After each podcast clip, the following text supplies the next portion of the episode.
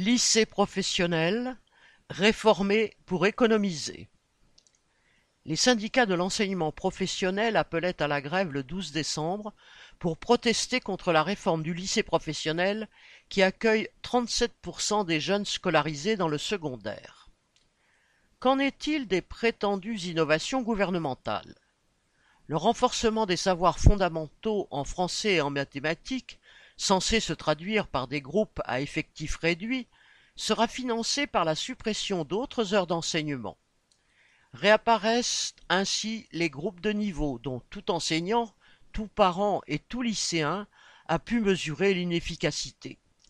La réforme prévoit également de diminuer les heures d'enseignement professionnel et d'augmenter le nombre de semaines de stage, en particulier en année de terminale du baccalauréat professionnel.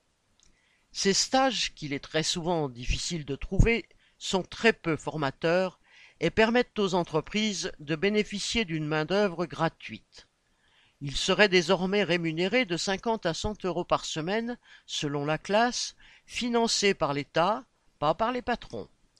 Des dizaines de formations jugées non insérantes, ce qui signifie en clair qu'elles ne correspondent pas aux intérêts immédiats du patronat, seraient fermées. Ce serait le cas des filières tertiaires. Mais à coup sûr, elles ne seront pas pour autant remplacées par d'autres supposées insérantes. Des milliers de jeunes auront donc une fois de plus du mal à trouver une place dans les filières qui les intéressent. Quant aux professeurs qui y enseignent, ils sont d'ores et déjà sommés de se reconvertir rapidement. L'enseignement professionnel a toujours eu pour but de fournir au patronat une main-d'œuvre exploitable et certainement pas de permettre à ces jeunes d'acquérir une culture générale. C'est le mouvement ouvrier à ses débuts, dans les années où il était révolutionnaire, qui a cherché à cultiver les jeunes ouvriers pour leur permettre de comprendre le monde afin de le changer. Mais la nouvelle réforme va restreindre encore davantage cet accès à la culture pour des jeunes qui, en majorité, sont issus des classes populaires, en réduisant par exemple le nombre d'heures consacrées à l'enseignement de l'histoire ou celles consacrées à l'enseignement des langues. Chaque réforme permet ainsi au gouvernement de faire des économies d'heures d'enseignement et de personnel.